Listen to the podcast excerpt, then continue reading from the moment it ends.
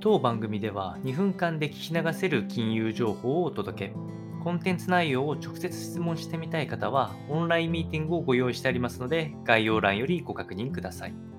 本日のテーマは、FRB は状況を留意。3月に利上げ停止も検討されるというような話が入ってきておりまして、このお話はまさに直近起きているシリコンバレー銀行の破綻を受けて、特にこの破綻に関しては、金融引き締めの影響というのも非常に大きく反映されておりますので、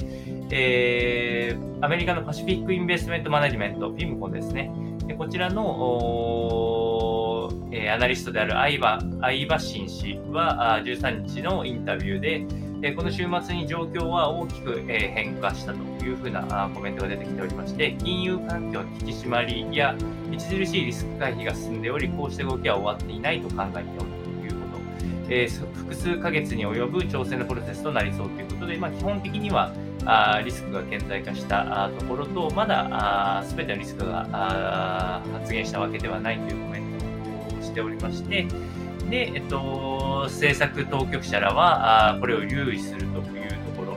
えー、これというのは、基本的には、あの、今回の利上げが1位になっていることを留意しておりまして、まあ、一応最悪、3月のアメリカの FRB からの利上げは停止する可能性があるということを、え、告げております。その結果、まあ、銀行セクターではさらに余波が広がる可能性がありますし、えー、昨日もお伝えした通り、まあ、融資プログラムとか、あ各種支えるプログラムっていうのは基本的に機能すると思いますので、まだ大きく